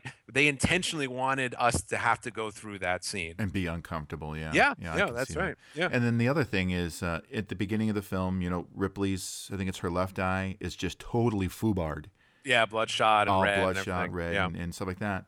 and then she's that way at the funeral. But then the next scene after the funeral, when she gets all cleaned up, her eye is completely healed. Yeah. Now, are we supposed to realize that this is like a couple of days later, or is this immediately after? And if it is immediately after, how the heck does she heal her eye so fast? Yeah, there's definitely there's definitely not a lot of clarity as to how much time is transpiring. Um, my impression is that this all happens over a relatively short period of time of just a couple days. Um, but you're right. I mean, an injury like that of broken blood vessels in the eye, I don't know how long that that would take to abate. but yeah, you're right. That's it is a that's that, that and that could just be a that that could just be continuity and or the fact that they there was more that there was going to happen and they would progressively get the eye better, but they never got shot. You Yeah, know? yeah. Again, another missed opportunity. hmm Yeah, which which which again is is kind of how I feel about this movie. Having said that, though, it is still a movie that I that if I'm cruising through and flicking channels and it's on, I stop and I'm you know and I can get drawn into it and I really really enjoy the inmates. I enjoy their banter. I enjoy their their bad attitudes and I I in their accents and I kind of I I do get into that um, part of it. I like I like the superintendent and Aaron's relationship and uh, his relationship with with uh, with Clemens that we didn't even talk about. That was that was a great scene between the two of them where he's like, "No, you're effed." You know, I mean, that's it's just well, no, he said that to Ripley, but I mean, it's just it, there's some really good moments that just don't come together in, in a cohesive whole. But uh, yeah, and uh, like I said, when we finished Aliens, you know, I, I just I you know I know I'm I, I won't change anyone's mind. I know you know Chris was uh, was willing to give the film another shot. And uh, you know, I, and Chris, all I can say is this: if you go back, watch, and he, I think he did watch the assembly cut recently, and uh, and I think you know, it's all the criticisms from you know from you know people like you and I who are, who really love this genre and love this particular franchise. I mean. I think we can all maybe find a little bit of something to take away from this movie that that did work, um, and even if in, in its totality, you know, at the end of the day, it's not it's not going to be our favorites. Is there? Well, let me ask you this: What about the movie did you like? Hmm. I like the basic. Let me let me preface what I just said. Yeah. you like what? I, I like the basic the basic setup. Okay, I like I like the idea of the movie. I, I thought it had had, and we've discussed this already, so I won't bore everybody. But um, I thought it had a lot of potential. I liked the basic concept of this movie. I think it could have been something spectacular. Mhm. Um, but by the same token, because they didn't follow through with it, there was no continuity. They just did not have that cohesiveness that they could have had. That's why this movie is a dismal failure for me. Yeah. I, I totally understand. Yeah, I totally understand. I mean, you know, I, I don't I don't feel that I'm an apologist for it because I because I totally appreciate what you're saying and I and I acknowledge all of those faults. Um, um, you know, and then for me, I guess I can I can just get to some a place where I can sort of groove along with what what they were trying to accomplish here and maybe get some get some enjoyment out of it and still you know still and still and I do consider it a worthy you know, uh, when when now that we look at these films in their totality, and including um, Alien uh, Alien Resurrection, and now soon to be for you for Prometheus. I mean, we're, we're, we're the- lexicon in our, our world here has got is getting bigger, has gotten bigger recently. Um, and I'll be very, very, very, very, very curious. I mean, you and I both know Alien Resurrection was a complete disaster. I mean, there's that's going to be a great one for you and I to do at some point Yeah. down because it's because I have nothing good to say about that movie. So I mean, yeah, I'm we're gonna rip rip on that one for a while because it, that that was truly truly horrible. Um, but you know, it would be very interesting to see how you feel uh, how Prometheus comes into your fandom on on this franchise and how it you know maybe gives you a different perspective on it certainly i can be quite honest that it's been 24 hours since i saw the movie and i i've already my alien world has gotten so much bigger you know and you know it's it, it's just it's remarkable all the different things i've been thinking about since seeing it. And uh, and and and, and makes fincher's contribution here in Alien Three, you know, maybe even that much more enjoyable for me anyway. It really because I, I look at the first three movies and and now Prometheus as being my alien world, and now I'm trying to put it all together, you know, and it's it's it's a lot of fun. It's good. It's gonna it's a good time good time to be an Alien fan, my friend. Good. now, let me ask you a question. Uh, now, you know, my wife does not. She's not big into this into this um, franchise or really genre. Is this something that she may enjoy? No. So I, need would- to take her let to the Coach let- store first, right? yeah, let, let me put it this way. I mean, I, I I say that not because the movie doesn't deliver on, you know, on a story and, and on on actors who are fun to watch and stuff like that. It, it, it certainly does. But the, there are there are some very graphic things that happen. It, it, it's it, and it's kind of gross. So if gross if Joyce if Joyce if she doesn't like gross stuff, then she may have a problem with this because of of of the three films that you and I have now discussed, Alien, Aliens, and Alien Three, and with my viewing of Prometheus, I can tell you right now that Prometheus certainly is the most graphic Wow. in terms of just gross stuff. Not necessarily people people you know exploding gross but just a lot of there's a lot of gross stuff and she may get a little skeeved she may be a little skeeved by that. Yeah, you know, Rick Moyer went to go see uh, Prometheus the yes other i day read too. it. Yep i And, read uh, his little comments. he told me uh, he sent me a text message and said you you'd be proud of me because uh, there was he said there was a lot of uh, gross gory scenes in it and he said that he actually watched them. well, because they're they're interesting and they're part of the story, and you you you definitely don't want to turn turn away. But it, it is it is definitely the harder of of all of these films um, in terms of the not in terms of the, just of violence necessarily, which is it's not violence. It's it's just that there is some some gross stuff that I, I don't I don't I'm not sure if she'll be so, but she can she can look away, and they're and they're visually. I mean, it's stunning. I mean, it's just, it's a work of art. Oh I mean, yeah, from what I've seen, uh, Yeah. it does just look very panoramic. Is the only word I can think of. Yeah, it's spectacular. I saw it in 2D. Uh, I'm going to see it again. I'm going to see it again this week in 3D with with some other friends, and uh, I'm looking forward to that because you could I could see where the 3D just in the background or it, it, that it could be really really cool, and I don't mind ponying up the extra dough because I don't go to movies very often. neither and for we. me, for me, you know, uh, I, I will spoil this about my reaction. This was I was hoping this was going to be the movie for the summer for me, and it is in a big way. You know, I I, I liked Avengers, but this is my this is my movie this year, and I'm I'm not surprised, and I'm glad that I can say that with with 100% confidence uh, that this was definitely the movie for me, and uh, I loved it. I really did. I loved it, and I but it's not perfect, but I look forward to talking about it more. Cool. Yeah, we'll have to do that. We'll have to do that. Oh yes, oh yes, my friend. So all in all, um, Alien Yeah, Three on a scale of one to, let's say one to five, what would you give Alien Three? I'm willing to give Alien Three a three and a half. Really? Yeah, I'll give it a three and a half. I'm gonna I'm gonna go out on a limb and because again I I, I when this came on on cable I used to watch it all the time you know mm-hmm. I ne- I never felt a lot of animosity towards it whereas when the internet blossomed and pe- fans were online talking about movies I realized how much people hated this movie Yeah. It's like oh wow really did it suck that bad and I'm just don't even know what I'm talking about Maybe you killed more brain cells than you thought you did. yeah well that's that goes without saying anyway that's a different podcast but uh, what would you rate it Um, honestly, I'd say a one point seven five. Yeah, and I, I, I totally, I, I get it. I respect it. I'm glad you and I had a chance to have our, have our say about it because uh, I think there are a lot of people that, that agree with you, and uh, probably not as many that agree with me, but maybe, maybe more people that are a little bit more down the middle and just are like, well, you know, it, it, that's the beauty of Alien Resurrection. It made Alien Three look a whole lot better. Yeah. Anyway, so we will we will be back with Prometheus. Uh, Yeah, give yeah. Al a chance to see it. Uh, give me a chance to see it a few more times. Let our wonderful listening audience of Treks and Sci-Fi have ample ample opportunity to have it. We have a thread going on in the forum where we are utilizing these spoiler tags to not give anything away, and we will continue to do so. Um, and I have I'm not going to put out anything, um, Al. When you see it, don't put anything on the forum. Oh, no, Let's let's definitely save it for a conversation, and uh, that will be the Alan Bryan Show rides again. That sounds good to me.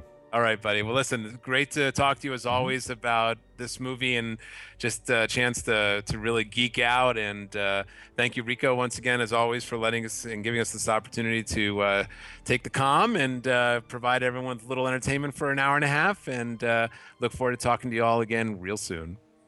Yeah, well, you don't want to know me, lady. I'm a murderer and rapist of women.